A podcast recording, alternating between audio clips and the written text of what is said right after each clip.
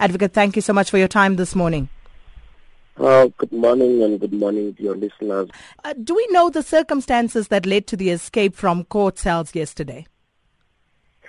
So officials from the court in Palm Ridge have watched the video footage and reflecting that there were about three prisoners that had been leg ironed, and Mthongo was not, and they were being escorted by one SAPS official to court.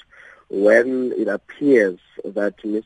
Mthongo was moving away from the three that had been leg ironed into the corner, resulting in the officer losing sight of him, and he walked into District Court Room 5, where he exited through a public entrance, whilst the others were taken to another court, and that's how he left the court building.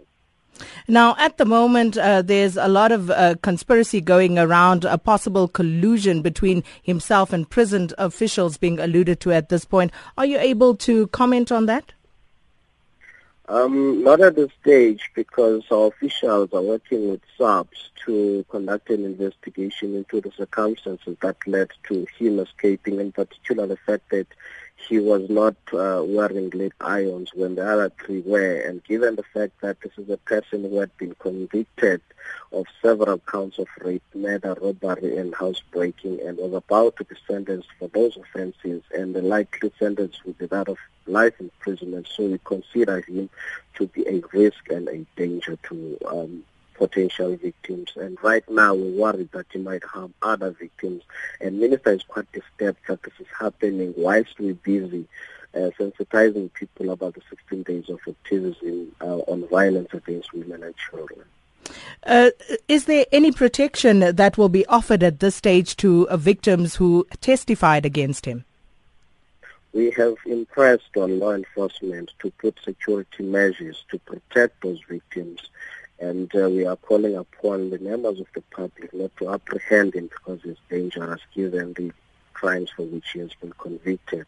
And we are hoping that the law enforcement will really be able to apprehend him so that he can be brought back, so that he can be sentenced, because the work of prosecutors, law enforcement officers, as well as the presiding officers who have been working on this case will all go down in drain if he is not apprehended.